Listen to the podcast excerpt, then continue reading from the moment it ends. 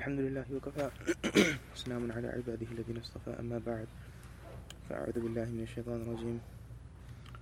بسم الله الرحمن الرحيم. يسألونك عن الروح قل الروح من أمر ربي. سبحان ربك رب العزة عما يصفون وسلام على المرسلين الحمد لله رب العالمين. اللهم صل على سيدنا محمد وعلى آل سيدنا محمد وبارك وسلم. اللهم صل على سيدنا محمد وعلى آل سيدنا محمد وبارك وسلم. اللهم صل على سيدنا محمد وعلى آل سيدنا محمد وبارك وسلم So just to recap yesterday what we covered we talked about uh, what the goal of suluk was about what it means or what the intention is behind progressing toward Allah subhanahu wa ta'ala and taking the journey toward Allah subhanahu wa ta'ala. And uh, we mentioned the ultimate goal is to earn Allah ta'ala's pleasure. And we mentioned this there were a few sub goals the first was that a person um, is required to purify their heart before it's presented on the day of judgment. And uh, suluk allows a person or encourages a person to progress toward a purified heart. And this is um, this involves rectifying the heart such that it's removed of its ills and diseases. And we emphasize the importance of working with someone in order to purify the heart because it's it could be very challenging. There's certain diseases that are more obvious and more apparent, easily um, identified within ourselves, um, but some that are more difficult. And there are some that are perhaps easier to treat. There are some that require um, more expert observation, if you will. Um, and the second sub goal was the, the the second sub goal of, of the tasawwuf is to create a desire within our hearts to perform deeds so that the deen for us is a pleasure it's uh, not a burden or a responsibility it's a pleasure um, the third is to create a love for Allah Ta'ala in our hearts um, as Allah Ta'ala says in the Quran وَالَّذِينَ آمَنُوا أَشَدُّ حُبًّا لِلَّهِ uh, that while we've heard about and we've learned the importance of fearing Allah Ta'ala there's also a component of our relationship with Allah Ta'ala that involves our love for Allah Subhanahu wa Ta'ala. And this path helps a person develop the love for Allah Ta'ala in their hearts. Um, and then we um, concluded by discussing well, what it means to make progress in deen. How does a person know that they're making progress when they're traversing the path to Allah Ta'ala? And we emphasize that there isn't um, any the, the, the, the, most compelling indication is that a person's uh, in a person's life, a person begins to see the Quran and Sunnah enter into it. Uh, and when a person begins to see these things enter into their life and add in and add into their life, then it's a sign that they're making progress toward Allah. So that was what we talked about yesterday. Briefly today, I wanted to cover um, how Allah subhanahu wa ta'ala created us and what and and why it is that righteous acts, righteous deeds, etc. allow a person to make progress. And to understand this, a person needs to understand that uh, Allah subhanahu wa ta'ala created the human being uniquely compared to other types of creation. The human being is a unique type of creation. In fact, this you could say universe was created as a sign and a test for the human being in particular. Not a sign or a test for the mountains or for the skies or for the animals. It's been created for the purpose of testing human beings. And so the human being, out of other types of creation, it's very unique in the way Allah Ta'ala created it because Allah Ta'ala created it of two parts. And then create, He created it of a physical body or a body. He created the human being um, out of a soul. Or he sorry he created the human being in two parts. One part is the body the other part is the soul. And it's important to understand this because if we can understand this concept and this principle then we'll understand how to navigate our life. So the human body the physical body that Allah Ta'ala created us with it's created over several days. And Allah Ta'ala references this in the Quran. خلق السماوات والأرض في ستة أيام Allah subhanahu wa ta'ala refers to His creation, which is the created world, which is the physical world, was created uh, fi sittati ayam, over six days. And the human body is from the created world. Um, and then there's the soul. The soul is not from the created world, it's from the world that's above the arsh of Allah, you could say, as, as if that's sort of the delineation. And, um, and that's where the soul arises from. Yes, is from the commanded world. From the commanded world. So the physical body is matured by our parents. So when a child is first born, they uh, require assistance with every single thing, whether it be feeding, whether it be getting their clothes changed, whether it be cleaning themselves, you know, diapers, etc. That's the physical body, and the physical body uh, is the responsibility of the parents or whomever provides care for a child, maybe a guardian, um, maybe a, a nanny. Um, and so that's a responsibility uh, that a, an adult uh, raises the child's physical body so that they reach a point of maturation. Um, the responsibility of the soul is from the prophets. Allah subhanahu wa ta'ala sent prophet after prophet after prophet in order for the soul to be matured. Physical bodies matured through other people who nourish us, feed us, clothe us. The spiritual body doesn't is not nourished in this way. It's nourished by the prophets who brought a message that is from above the arsh of Allah subhanahu wa ta'ala. So, if you understand this concept, the next thing to understand is that the physical body is fed by uh, things of uh, this world, anything that comes from the ground. So, the physical body is fed by food, plants, vegetables, it is sheltered by clothing. Clothing comes from this earth, um, whether it be trees, whether it be cotton, whatever it might be. Um, and uh, this is what sustains the physical body. The soul is not matured through things that sustain the physical body, and that's one of our misconceptions. Which means that the soul requires nourishing from the dhikr of Allah subhanahu wa ta'ala, the remembrance of Allah subhanahu wa ta'ala, coming to the masjid, good company, prayer, recitation of the Quran, etc. These things feed the soul. What feeds the body doesn't feed the soul, and what feeds the soul won't feed the body. So a person can decide that they're going to recite Quran abundantly for the next five years, and they're not going to, you know, eat uh, eat anything at all. The body will wither away and it'll die.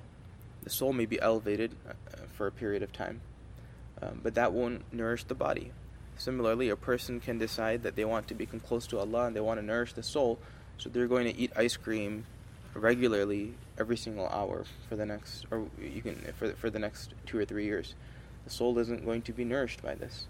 The soul will not be nourished by any of this. The soul is nourished by those things that Allah Subhanahu wa Taala um, that brings a person that comes from above the arsh of Allah Subhanahu wa Taala, and so when a person okay so now that we've understood that concept the next concept to understand is that at the core of the human body is the nafs. At the core of the human body is the nafs. Uh, and at the core of the soul is the heart. Meaning that the nafs which is a person's animalistic desires bodily desires it desires to do everything uncontrollably it desires to feed the body uncontrollably so the nafs always desires to look at things that maybe you shouldn't look at, right? This is part of the nafs. The nafs loves to eat and overeat and eat and eat and eat. The nafs loves to sleep and sleep and sleep and sleep because these are the things that feed the body, and the nafs loves the body be overfed. It's at the core of the body. The soul, at the core of the soul is the heart. At the core of the soul is the heart. And the heart requires nourishment from those things that come from Allah subhanahu wa ta'ala and above the arsh of Allah subhanahu wa ta'ala. So what happens is when a person to some degree suppresses their nafs and elevates their soul, then that person becomes very close to Allah subhanahu wa ta'ala. And on the other hand, if a person suppresses their soul by neglecting the Quran, by neglecting good company, by re- neglecting the masjid, by neglecting the dhikr of Allah, and rather they make their focus in life emphasizing their body through overeating, through overindulging, through spending time in uh, in places that would feed, you know, uh, that, that would otherwise, you know, f- feed the nafs in a haram way. Um, the person that overemphasizes the body, the soul becomes crushed, and over time, the soul can completely wither away and die. And what happens at that point is a person's lost their iman. So, Allah subhanahu wa ta'ala created the month of Ramadan, and Ramadan is for us, especially people who are seeking Allah subhanahu wa ta'ala, a great example of this whole system. Look what happens during the month of Ramadan. for 30 days, Allah subhanahu wa ta'ala has created a system that He's made so that number one, the nafs has to be crushed. So even things that were otherwise permissible outside the month of Ramadan, for instance, eating and drinking during the day, there is nothing impermissible about that. It's totally acceptable. Allah subhanahu wa ta'ala uh, cuts off uh, even the permissible. So now the nafs is suppressed, the body is suppressed because a person cannot eat or drink although they want to eat and drink. Four or five o'clock, the, the you know the especially in early Ramadan, the nafs is, is just waiting, waiting, waiting. When can I eat? When can I eat? When can I eat? I can't wait for for food to come. It's already four o'clock. It's already five o'clock. The nafs is just is just waiting for, for for it to be fed. Allah Subhanahu wa Taala says no, suppress the nafs during the daytime hours, which is now 15, 16 hours, Allah subhanahu wa ta'ala cuts off the desire from our body of lust as well. So even in the permissible setting of interacting with a person's spouse, Allah subhanahu wa ta'ala says you can't even do that anymore. What's happening? A person's suppressing their nafs. Suppressing their nafs. And then what's happening? Uh, Allah subhanahu wa ta'ala's uh, uh, created a system so that we have to pray during the nighttime in Ramadan. What happens when a person prays during the nighttime in Ramadan? They pray for longer periods of time than they normally would. And when they're praying, they are unable to do what their body would want them to do. So when a person engages in prayer, now eating is, is not permissible for them. They cannot eat when they're in the middle of prayer. They cannot speak when they're in the middle of prayer. And the nafs loves to talk. The nafs loves to talk. It enjoys speaking, especially especially about other people, especially about the dunya. Uh, in general, you, you give the opportunity for the nafs to take over the tongue and it, it will talk and talk and talk.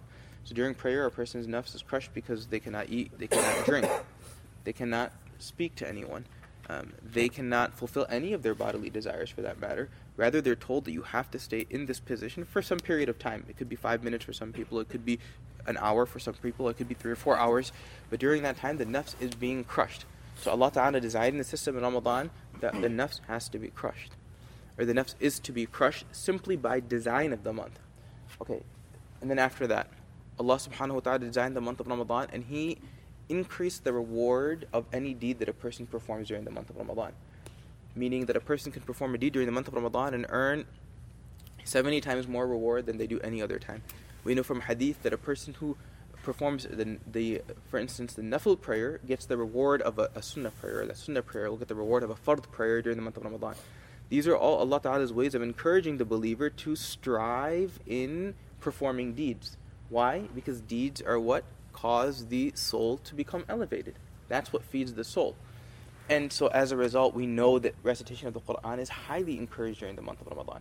We know that the coming to the masjid is highly encouraged during the month of Ramadan. Coming to the masjid is not you suppressing your nafs, it's you feeding your soul recitation of the Quran is not necessarily you suppressing your nafs. When you're reading Quran, you can, uh, unlike prayer, you can eat. You know, you can take a break and eat every few seconds if you want to.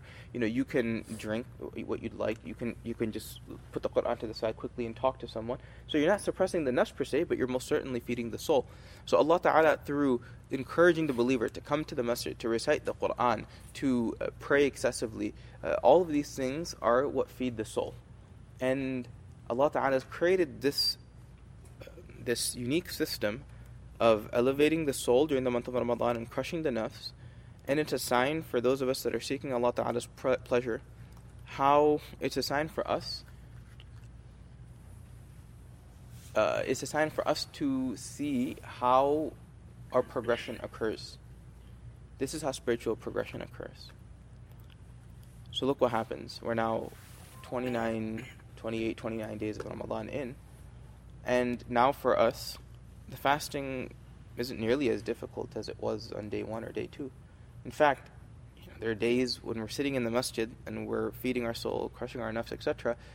Eight o'clock, nine o'clock, we're not even feeling hungry. In fact, you know, no one's rushing to iftar as far as we can see, and uh, it's it's it's just it's not our goal anymore.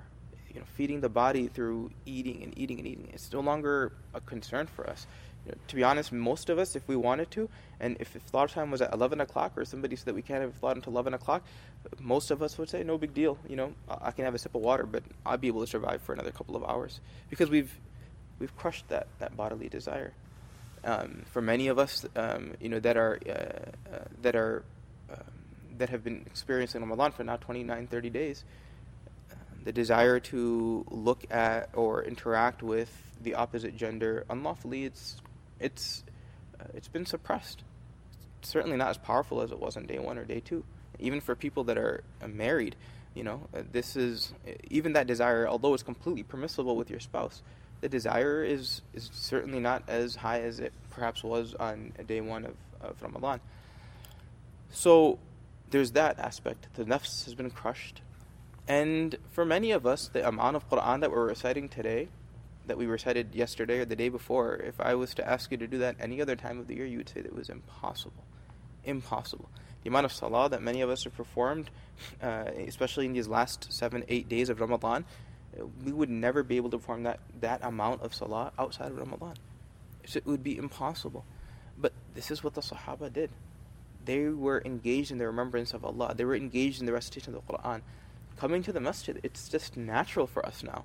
You know, it's it's almost as if if we leave the masjid and we know that oh it's Maghrib time in an hour, we're all going to come back or Isha time in because we because this is now um, the system that Allah Taala used to to bring us closer to Him. So Ramadan is this unique system where Allah Ta'ala has structured it so that the nafs has to be crushed, the body has to be elevated, and if a person does this for some period of time, they will become very close to Allah subhanahu wa ta'ala. So much so that reciting the Quran becomes easy. Performing the five daily prayers becomes easy. Doing dhikr for a few minutes becomes easy. If I were to ask you today, in your relationship with Allah, do you how do you feel? The vast majority of you would say that I feel closer to Allah subhanahu wa ta'ala than I've done than I felt in a year. Today, at this very moment or you know, the last couple of days, I clearly have felt closer to Allah subhanahu wa ta'ala than I felt in the last year. For some people you could say that it's the closest I felt to Allah ta'ala ever. Why? Because we've implemented this system for the last 30 days. We've elevated our souls, we've suppressed our nafs, and this is the way by which a person makes progress toward Allah subhanahu wa ta'ala. So that means for us that when we leave the month of Ramadan that we keep this principle in mind. That if we want if we want to continue this path toward Allah subhanahu wa ta'ala, then there has to be some suppression of the nafs. Meaning we can't give in to every single desire. Because the more you give in to desires, the more your nafs will grow, the body will overtake the soul, and as a result, a person will distance themselves from Allah. And if we leave the month of Ramadan and recognize that the soul is what needs to be fed and the body is what needs to be suppressed, at least to some degree, then we'll continue to make progress toward Allah subhanahu wa ta'ala. So, just a couple of points to remember about the nafs and the soul, and then I'm going to end it inshallah. The First thing to remember about the nafs, especially when we leave uh, this, the environment of the masjid in which the nafs is, has nothing to do here besides talk. You can't engage in the vast majority of things uh, in the masjid and i'tikaf that you could do outside the home. So the nafs, for the most part, has been suppressed. When we leave, the first a couple of things to remember about the nafs. The first thing is that we can never trust our nafs. You can never trust your nafs. When you think you have a good grasp of your desires, good grasp of um, uh, of your uh, of your bodily desires, then it just it, it bites you right in the back. So never trust your nafs, which means don't ever put yourself in environments or situations where your nafs will lash back out at you. So it's very important never to trust your nafs. It doesn't matter how much spiritual progress you've made, the possibility of sin is always there. The potential for sin always exists. So never trust your nafs. the second thing is that the that our success with regards to our nafs lies in prevention. Lies in prevention. So the more we avoid the environments in which our nafs can be fed, the more likely it is that we'll be able to suppress our nafs.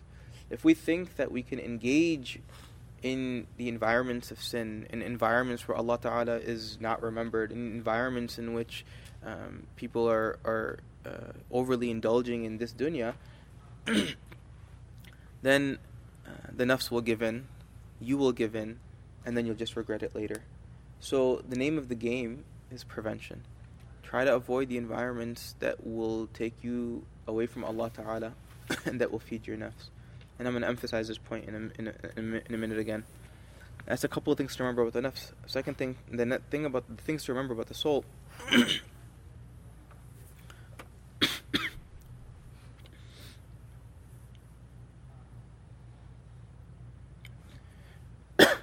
the more we feed our soul through things that are from above the arsh of Allah subhanahu wa ta'ala, the stronger our iman will become. In this day and age, uh, people are losing iman left and right. Left and right, people are losing iman, and it's not, it's not, um, let's say, it's not uncommon. It's not uncommon for people that we know, that we've known for an extended period of time, who now begin to have doubts and skepticism about the deen, and then they've left it altogether. It's not. It's commonplace. It's it's commonplace.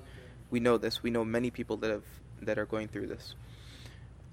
The more we feed our soul, the more we, the more our iman will stay firm.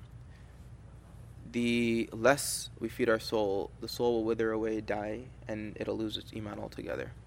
What does that mean? That means that look, you can take the chance of uh, of ignoring the soul, neglecting the soul, but what you're doing is you're putting your iman at risk.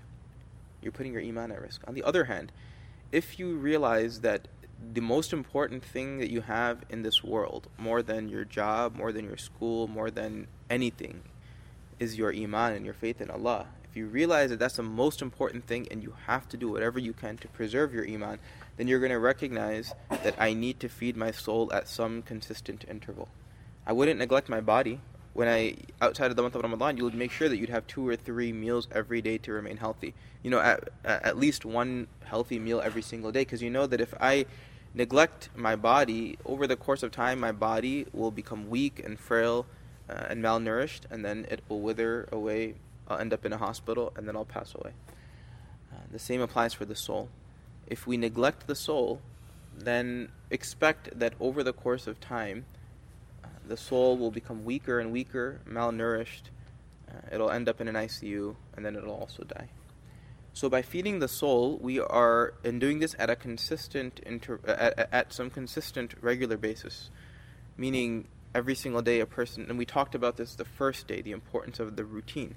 The reason the routine is so important isn't because you know, on the day of judgment, Allah Ta'ala is going to have a checklist and say, how much muraqabah did you do? How much Quran did you... I mean, that, that's, not, that's not the purpose of the routine. The purpose of the routine is so that a person, every single day, makes sure that they're feeding their soul. If you miss one day of feeding your soul, then you'll miss your second day. You miss the third day, fourth or fifth day, then your soul's going to wither wither away, and it's going to require recitation, uh, resuscitation, like going to Umrah or going to Hajj or in, you know coming in i'tikaf again next year in order for the soul to be resuscitated. And who knows if we'll have that opportunity. So the reason for the routine that we've you know mentioned the last uh, two days ago and we've emphasizing over the course of the weekend is because we have to maintain our soul. We have to maintain our soul. So the soul every single day should get a portion of Quran recited. Every single day we should have a portion of Quran that we recite. Every day the soul requires some istighfar Every single day, the soul requires some salawat upon the Prophet ﷺ. Every single day, the soul requires some muraqabah. Every single day, the soul requires that it that it come into the masjid at least once once every single day. The soul requires um, these uh, the company of righteous people at some interval, preferably at least weekly. By feeding the soul, the chances of us preserving our iman are increased and again ultimately that that is our goal in life so don't take a chance don't take any chances although we've been consistent with feeding our soul during the month of ramadan if we lose that consistency, if we lack that consistency, due to whatever reason, it could be distraction from anything, from the news, distraction from uh, you know something something else. Everyone has their own distractions, the internet, cell phones. If you make that your if you if you begin to focus on those things and you neglect the routine that you have to do every single day, then over time the soul will wither away and it'll become weak and feeble and it'll require you know, uh, it'll require a nice jolt or a shock in order to resuscitate it, and there's no guarantee that that resuscitation will occur. So, uh, we've learned this through the month of Ramadan that the soul has to be fed, uh, and I strongly urge everyone to establish a routine in their life of dhikr, Quran, uh, coming to the masjid, um, uh, coming in the company of righteous people, etc., in order to sustain your soul. The second point to remember about the soul, and this is our final point, is of the things that are the most important. So there's many things that feed the soul. But of those things that feed the soul, perhaps the most important, especially in today's day and age, is um, is good company. Is good company. The reason is that if you spend time in good company at some regular interval, whether it be your circle of friends, whether it be in the company in or more more specifically, if you spend time in the company of righteous people, people of piety, people of taqwa, and you come in their company at some regular interval, so maybe you know once a week or once every few days, or or or at least if not their physical company, then at least company through regular interaction with them over the phone, over email, etc., then, um, although the company in person is far more important than anything else, then that'll be what preserves your iman perhaps better than anything else. There's going to be days where you feel, um, you know, you want to feed your soul, but you feel weak and you, or you feel you lack the desire to want to recite the Quran.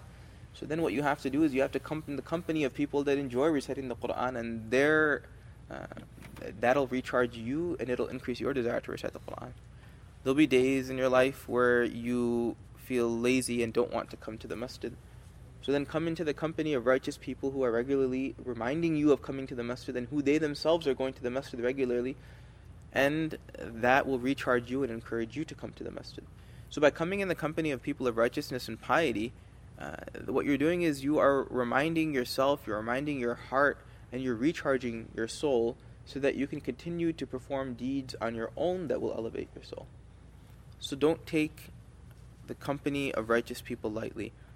Um, the Prophet ﷺ was here for us 1400 years ago, and the people that continue his tradition are the people whose company we should seek.